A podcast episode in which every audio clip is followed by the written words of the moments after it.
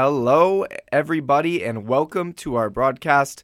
My name is Jacob Air, and alongside me are Jake McGrail, Corey Branson, Nico Roselli, and both Byron and Alan Wang on the grounds of the Musqueam people. You're listening to Thunderbird Eye on CITR 101.9. Always keeping you up to date with the latest UBC Thunderbirds news, standings, and stories.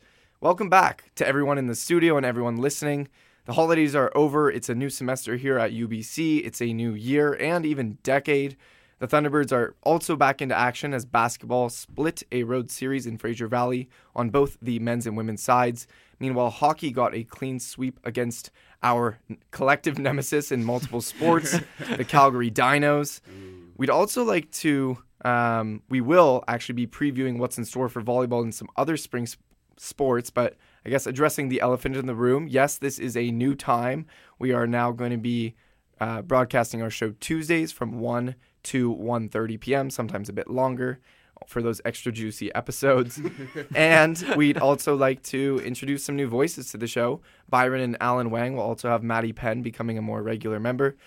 Welcome to the show, guys. Round of applause for you. Woo, woo.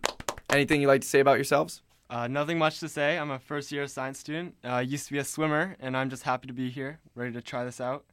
And Byron, anything from you? All right, hello, hello. As Jacob mentioned, I'm the alpha twin, Byron Wang, and I look I look forward to uh, speaking on behalf of CITR Sports. Um, I'm really looking forward to talking on air, so please bear with me. This is my first time, but yeah, I'm really excited. Great, and both Alan and Byron have some experience in swimming, so we're hoping hoping that maybe we can get some swimming interviews down the road. But it's a pleasure to have you guys on air. They'll be chipping in throughout the episode. But let's get down to business. Basketball was back in action this weekend, and it was not as great of a result as maybe we thought. Yeah, somewhat of a shaky start to the new year for both our basketball teams, especially considering both of them came in to the new year on decent win streaks, and they both split their road series against Fraser Valley. The men's team blew game one open in the second half, holding UFV to just 22 points in the final 20 minutes. They won that one 80 to 63. Manroop Clair led the way with 18 points as all five starters scored in double figures. And that actually includes Taylor Brown as he started both games this weekend in place of Grant Audu, who did not play. He recorded 10 points and 5 rebounds, that being Brown in his first start of the season. Yeah, somewhat paradoxically, you wouldn't expect this. It was Jadon Cohee who led the team in rebounds. He had eight, and Grant Shepard who led the team in assists with four. Shepard even hit two threes, his first career multi three point game. So new year, new players for our basketball team. And that might speak to the missing Bourcier, maybe trying to fill in different roles for a role that he principally used to lead, that being assists. So some new players chipping in in different ways for them. Right, yeah. primary playmaker there. Um, looking at Zach Moore, he had a great stat line as well. He had a 12 points, seven rebounds, three steals, while the UBC bench combined for just 11 points. Yeah, and this win also meant that coach Kevin Hanson tied the all time Canada West regular season wins record with 313 victories. He tied a former coach of the Alberta Golden Pandas with Ooh. that 313th victory. Ooh. Unfortunately, Hanson was unable to break that record the next night as the Thunderbirds' seven-game win streak was snapped in an 84 82 very close loss. Again, all five starters scored in double figures, and again, the bench was unable to provide much offense, combining for just 12 points. Manroop Clair led the way again in this one with 17 points. Meanwhile, Brown and Moore each scored 14. Cohee and Shepard did struggle from the field. They combined for 25 points uh, but they did go just 7 of 23 shooting. Yeah, and some of those struggles extended beyond the arc as well. Just 28% from three, and only the third time this season they've shot below 35% in that category. Brown was 4 of 8 from deep, but the rest of the team was a collective 4 for 20. And it just keeps on getting worse for UBC. They grabbed just 37 rebounds, their second lowest total this season, and had a season low 25 defensive rebounds. UFV had 45 rebounds, 12 of them on the offensive glass. And then next up is Trinity Western, who are just 2 for 8. The Thunderbirds are 19 for 1 all time against the Spartans, with the lone loss coming in 2013.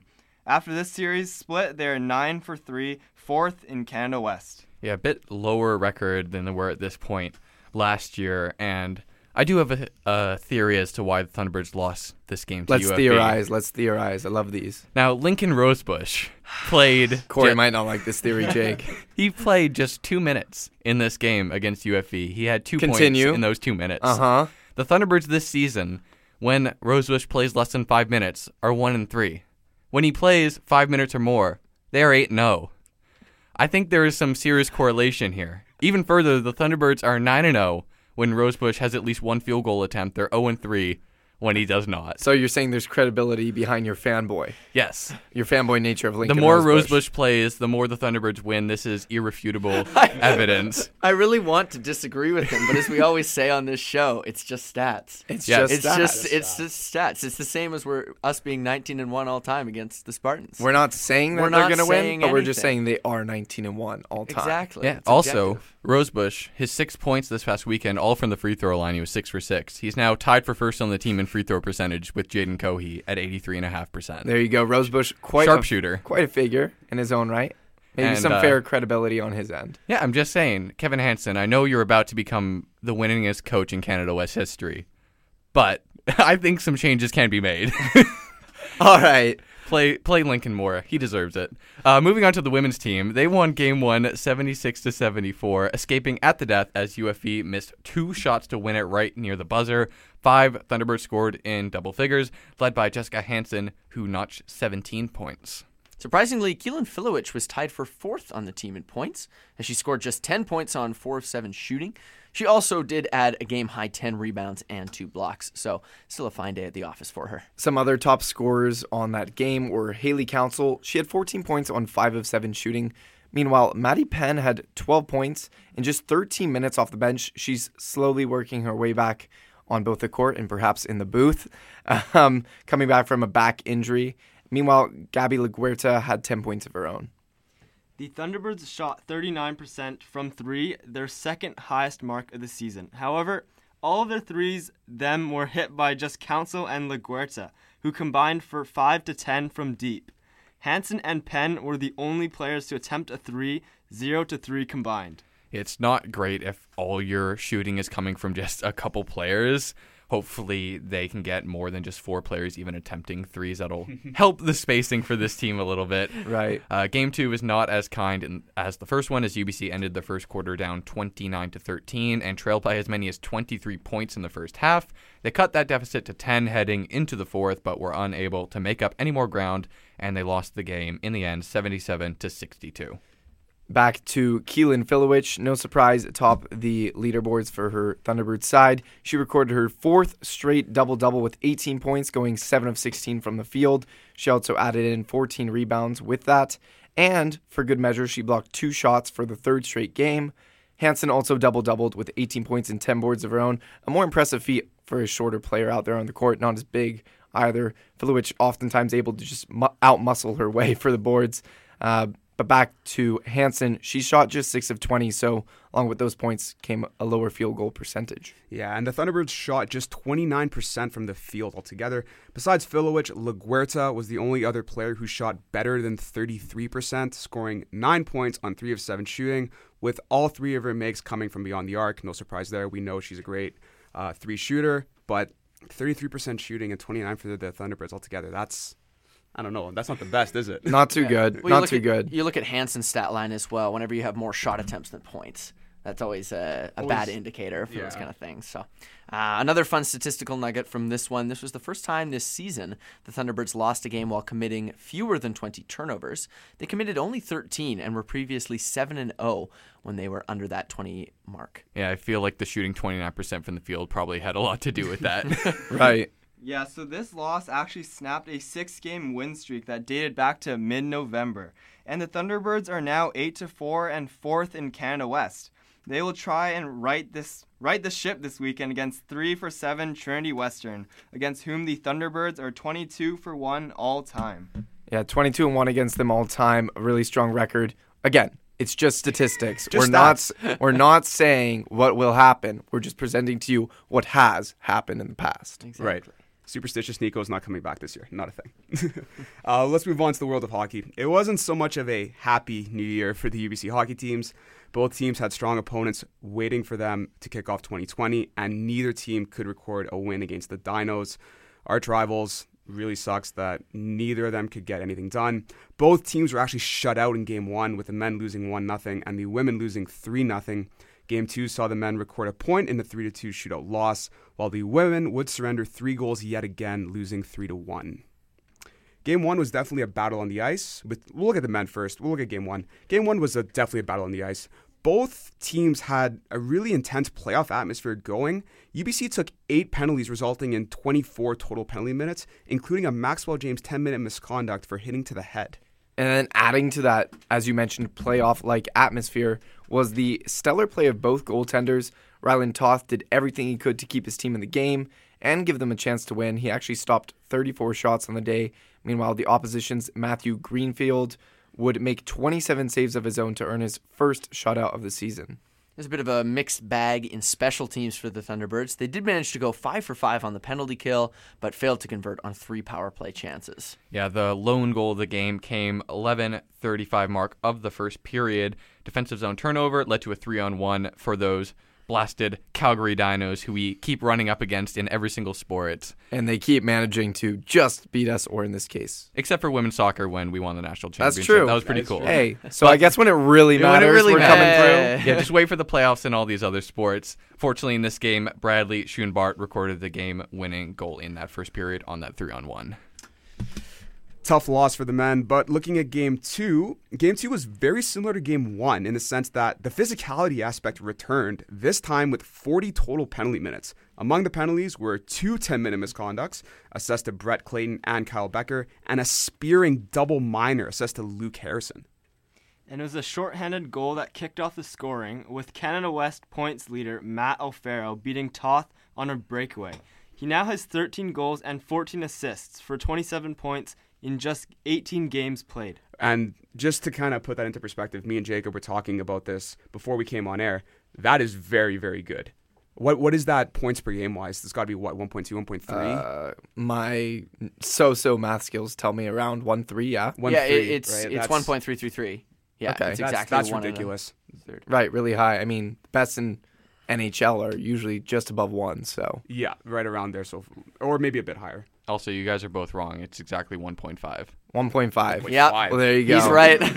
Jake's a lot Thank better you, at Jake. math. Thank you for being the uh, studious mathematician in the room. We appreciate it.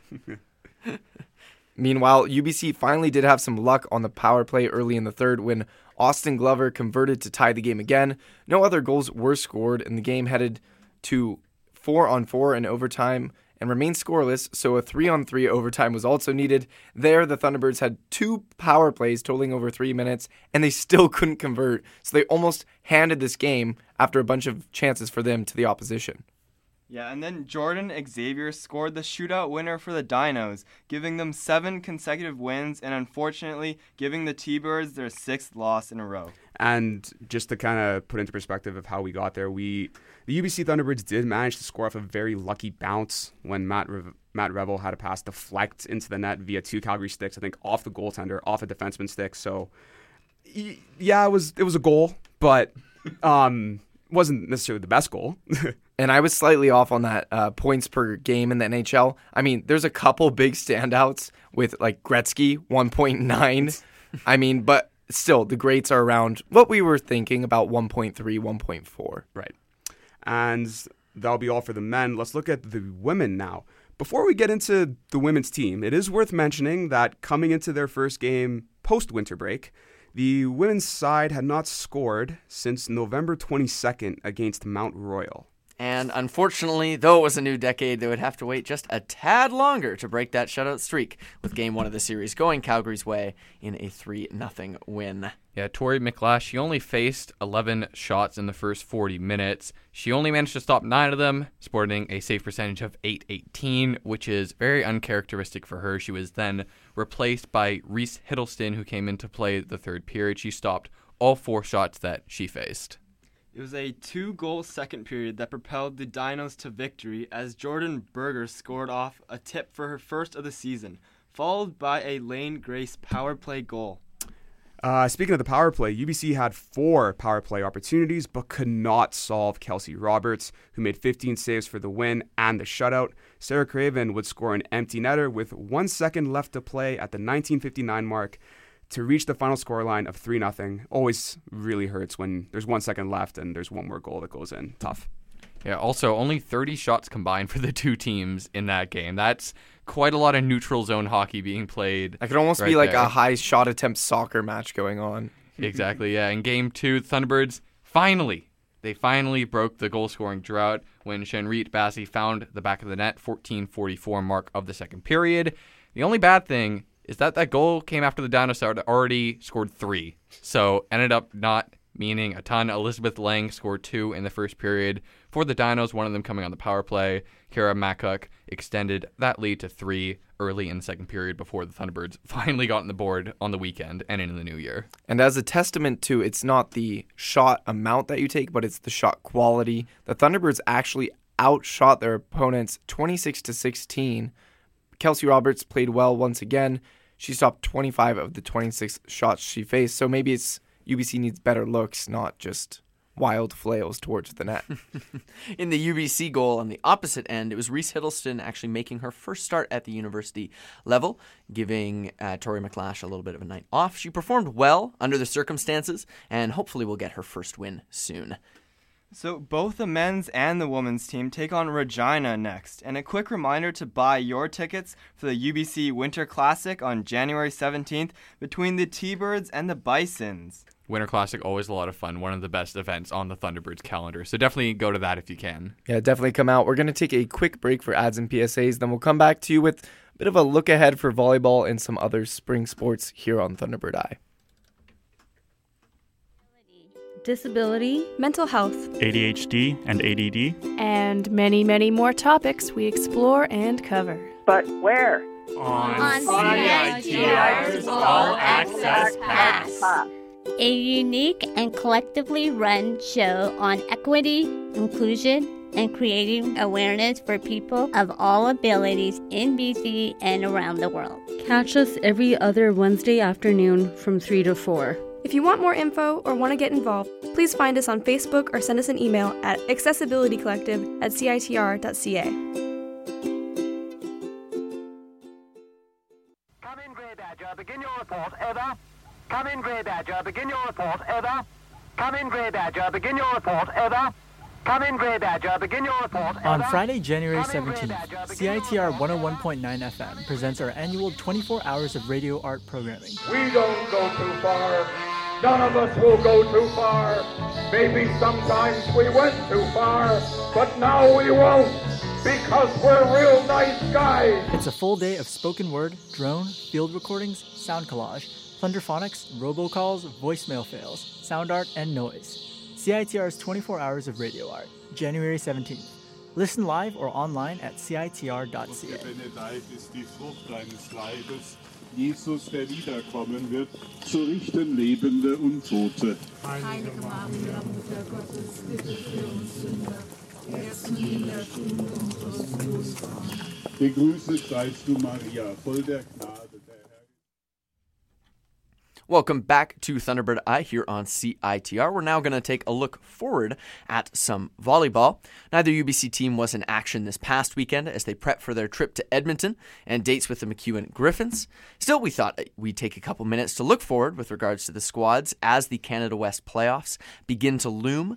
For the women, it's been an up and down campaign so far, with three consecutive losses to close out 2019, putting the team at 6 and 6 and 7th in Canada West. Yeah, the good news for the women's team, they have a pretty soft schedule to close. They play all three teams that are currently in a tie for last in Canada West. That's Manitoba, Regina, and Brandon.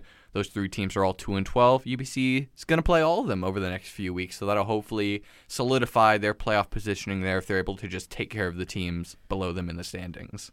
That being said, they do have a series against the almighty Trinity Western Spartans coming at the end of the month as well, but hopefully the home court advantage will treat them kindly. They've always had good matches against them historically, at least since we, Jake and I, have been here. Um, so it's definitely going to be a game that if you're in the neighborhood, you should come out and watch. Very high intensity on both the women's and men's side. And fortunately, more good news is coming in the form of returning players, as a couple of key cogs from last year's championship unit are set to reappear. Tessa Davis has completed her semester abroad and should be back with the team, while Liv Furlan, who missed the entire first semester with a foot injury, will hopefully be back soon. Yeah, and for a team trying to handle so many key absences, it has been Gabby Attieh and Kayla Oxland who have stepped up to the plate. Attieh's 154 kills lead the team, and her 3.67 per set are third best in Canada West. Oxland, taking over Ferland's setting role, is third in Canada West with 9.52 assists per set. Unfortunately, as a team, the Thunderbirds have struggled in a number of major statistical categories. They are third last in the conference in hitting percentage, digs per set, and blocks per set. Those trends will need to reverse if this team is to make another deep U Sports run come later in the spring. And coming up this weekend for the Thunderbirds, MacEwan is 9 and 5 and 5th in Canada West on the women's side. UBC will play in the late afternoon on Friday and Saturday out in uh, Calgary, I believe, is where Edmonton. Mc- Edmonton is where MacEwan is. Alberta. Alberta, you Yeah. know, It's the the other the other province. Same sort of thing. Yeah. Uh, fortunes have been more favorable for the Thunderbird men's team as they rode an eight game win streak into the holiday break. After they were stumbling a little bit at the start of the season, they've now rebounded to a 9 and 3 record and bronze position on the Canada West table. Yeah, they've got five series remaining in the regular season. They'll be matching up against all kinds of opposition. Two of their opponents, MacEwan and UBCO, are a combined 2 and 20, which is not great. But then at the other end of the spectrum, they will be playing both Brandon and Trinity Western, who are both 11 and 1. So you're going to get really the very best and the very worst of Canada West between now and the start of the playoffs. But the good news is that while those games against the lower ranked opposition are on the road, they take on both the Spartans and the Brandon Bobcats here at home. So I- hopefully get an advantage. I will say though, the one thing that scares me when you're playing a huge range of opponents, it's not that you're necessarily playing down, but you might almost get accustomed to a certain level, and then you have to come back and play a team like Brandon or Trinity Western. Maybe it's a vice versa situation. Maybe I'm completely wrong, and maybe they'll be playing up crazy against uh, MacEwan and UBC Okanagan. Absolutely Yeah. smoke them. and just destroy them. But I Yeah. really, generally, you play somewhat better than the opponent, right? Even if you're a really good team. But blowing like straight blowouts would be unlikely in my mind, and maybe that might lead to a little worse play against those really good opponents. Yeah. But we'll see. Just to put into perspective about how good TWU has been this year, I was looking at it earlier before we came on air. They've lost twice between both of their teams all season. In sets or in matches? Losses in general. Losses in general. Yeah. Okay. The Yeah. women the women have lost once, the men have lost once. Yeah, That's- pretty crazy. The insane. team, the team is very. The program is very, very. I don't. They they groom their players more or less. They're coming in knowing that it's the best volleyball program. I'm not saying there's anything weird happening from high school. That's not what my intention. Is. Dropping bags over in Langley. no, but what I'm saying is that they clearly are known as the volleyball school. Right. So that definitely helps when you're getting those players late in high school. Like, hmm, where should I go play? It's generally either going to be UBC or Trinity Western. Yeah. For those who want that kind of uh, college lifestyle, they go over to Trinity Western and they play well. That's what they do. Uh, for the Thunderbirds, though, Matt Neves and Michael Dahaniak will look to continue their strong play as the games get more tense.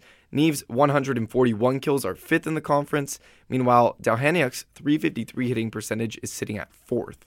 And Colton Liu is also having an impressive season, particularly from the service line, where he sit, where he leads the conference with 0.91 aces per set. While Trinity Western's Jesse Elser, who sits in second, is averaging only 0.67. The only is with a bit of an asterisk. That's still quite quite Yeah. good. Only. only, right? Oh yeah, yeah. We're just emphasizing the gap between those two Right. players. Go Yeah. UBC. Yeah, exactly. Thunderbird superiority. We'll say it for the last time. It's just stats, folks. That's what it is. Uh, offensively, UBC is a juggernaut in general. They lead the conference in aces per set, are second in kills and assists per set, and fourth in hitting percentage.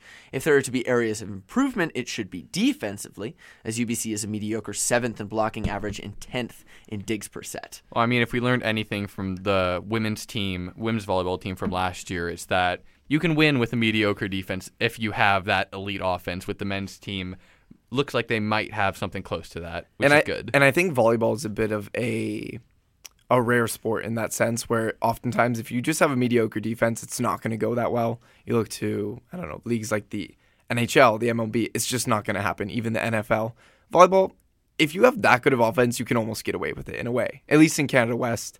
Um, but I guess we'll get to see how it goes against MacEwan this upcoming Friday and Saturday. Yeah, given MacEwan's record, do you hope that they can continue that winning streak heading into the the more highly touted matches against Trinity Western and Brandon. And from volleyball, which was a bit of a preview, we're going to look in a general sense at what's coming up in springtime. It's currently the beginning of 2020, the dawn of a new decade, and it comes with a slew of new sports seasons here at UBC. Meanwhile, the golf season did begin back in September for the school year. Things were put on hold for November and the cold winter weather, but come late January, things will get back underway for them. On the other hand, swimming will look to continue its unparalleled dominance at the U Sports Championships in February, and track and field, softball, and baseball will all be getting underway for their spring seasons in very short order. Yeah, golf has started their season out really, really strong. Out of five events on the men's side, they currently have two first place finishes, one second place outcome, and two sixth place end results. Meanwhile, the women's side, we talk about them all the time. They've taken part in four invitationals and have an astounding three first place finishes and one 11th place finish. Look for both the women and men to show out in the warmer weather and put up very competitive and potentially winning rounds at the CCC conference, the NAIA, and the college championships for Canada in May. And back in the pool, the UBC swim team has only come in second in one event this entire year. Every other time, they have finished with the gold. They are three time defending men's and women's national champions. And our own Marcus Thormeyer was named Swimming Canada's Male Swimmer of the Year for 2019. He's had quite the year last year, and they will look to continue their dominance in the U Sports Championships at the end of February, but have three meets before then to prepare. After taking first last year at the NAIA Track and Field Championships for both men's and women's, our track and field teams will be gearing up for another strong season, hopefully, that begins on February 1st at the Richmond Olympic Oval here in BC. And besides track and field, the two sports of softball and baseball are getting underway. On the women's side, softball had a really down season last year. They finished actually with 15 straight losses to put them at 12 and 27 on the season. If you get rid of that losing streak, though, they're a 500 team. So I don't, I don't so, think you can just get rid of 15 losses. But what I'm saying is there was a clear mental aspect to it if they were 12 and 12 up to that Okay. point in time. That was that was the silver lining on my end. They went just 8 and 18, 18 in conference. Although they had players like Maya Valk and Claire Eccles who helped lead the team offensively, they need a more distributed approach if they want to advance into the playoffs, at least from offense. They have some pitching, but adding an arm or two couldn't hurt us either. Right, and looking at baseball now, on the other hand, they had a good showing, going 30 and 22 overall with a 22 and 9 conference record. They ended up losing to the Antelope Valley Pioneers, great name, in the California Pacific Championship Conference final 6 to 3, and advanced to a third game in the NAIA tournament where they won 1 and dropped 2. While their ace has been drafted to the Minnesota Twins, Niall Windler, they still Friend have of the a- show. Friend of the show with Jackson Volk. Yes. Check out that interview if you haven't done so already. Um, while he was drafted to the Minnesota Twins, they still have enough staff and bats to continue their strong play. And then besides what's coming up, we do have some playoffs. Playoffs. You talking about playoffs? We talking about playoffs. In our near future for the three sports that are currently underway, that's basketball, volleyball, and hockey. Yeah, men's hockey team not looking great at the moment, barely clinging on to the sixth seed and the final playoff spot in the Canada West standings. They have two very big series coming up that could determine whether or not they actually make the playoffs. They take on Regina this coming weekend, who are in eighth but only two points back of UBC, and then they take on Lethbridge at the end of the month, and they only trail UBC by one point at the moment. Yeah, the UBC women's hockey team have fallen to fifth in Canada West standings, and while they should still make the playoffs with that position, they have now lost six in a row. So that sort of momentum does not sound very favorable. It also doesn't help that goal scoring has been a major problem as of late, as we discussed. Though they did break that goalless streak in their Yeah. most recent Yep. game. They got One. one. One is better than none. You need one before you can get any number more than that. That's true. And then the men's basketball team currently sit at fourth in the Canada West standings. We know that they have a they have the talent to compete in Canada West, but starting guard Mason Bourcier has not played at all this season, and Calgary still looms large at 10 for 0 and have won 43 straight conference games. I'm very annoyed at Calgary. Like, can they can they just lose? It's been almost two calendar years. Stop being such a dominant men's basketball program over the past couple of years. Please stop. And let our UBC women's hockey team score a goal. Yeah. Says the hockey head. yeah. Please and thank you, Calgary. Uh, the women's basketball team also has to deal with not one but two undefeated teams in Canada West, and both as both Saskatchewan And Calgary are 10 and 0. Dinos combined 20 and 0 across their men's and women's basketball Not, teams. not too shabby. Not too shabby right there. The Thunderbirds women's basketball team's biggest strength was probably come in the form of the return from injury for Maddie Penn and the continued dominant play of Keylyn Filewich. And if they are going to succeed and make it further in the playoffs than they have the last couple of years, both of them are going to play very big roles. And we are hoping to have Maddie Penn return to the air a bit more frequently. She is busy as a uh, student athlete, but this showtime does work out for her. So we're hoping to have her on air for the live shows a bit more. Looking briefly at volleyball, as we touched on it already, the teams look poised to make a solid playoff run, but their biggest obstacle will be Trinity Western, as we mentioned.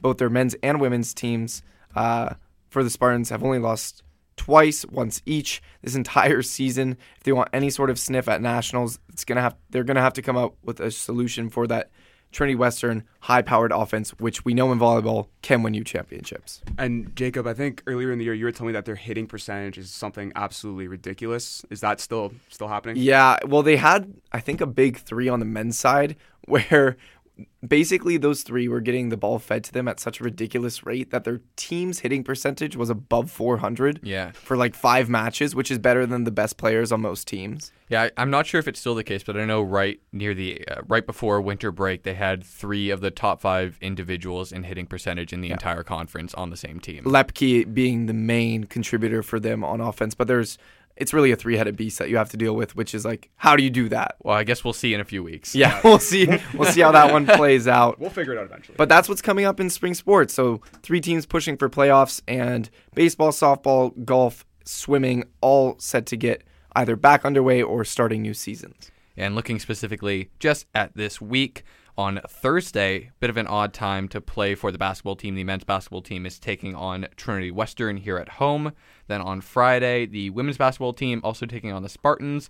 Volleyball, as we mentioned, headed to MacEwan. Women's hockey playing at home against Regina, while the men's are on the road. And then on Saturday, rematch of all the games from the previous night. Plus, the men's basketball team have their second match against Trinity Western after a day off, which does not usually happen in Canada West that you have a day in between two games against the same team. Yeah, they, they had to change the schedule. I know UBC kind of got stuck with what I would call probably one of the less impressive schedules in terms of like how their games were spaced out this year. We started late, so I think we're getting kind of the uh, the leftovers here come term two.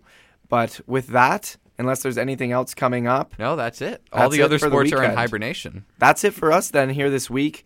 Thank you for tuning in to Thunderbird Eye on CITR 101.9. Besides listening to the show, the best way to keep up to date with UBC Thunderbird's news, standings, and stories is going and following us on Twitter, Facebook, Instagram, and YouTube at CITR Sports. We've been recently collaborating with the UBC. We hope to have more of those video interviews up for you in the near future. And this is our new time. So make sure you keep checking in on at Tuesdays um, between 1 and 1:30 p.m. We might go a little longer as we have today. Next up on CITR is Flower Power Hour at 2 p.m. For Thunderbird Eye, this has been Jacob, Jake, Corey, Nico, Alan, and Byron Wang. We'll catch you next week at this new time. And remember to check us out on iTunes at Thunderbird Eye. Thank you for tuning in and have a great rest of your day.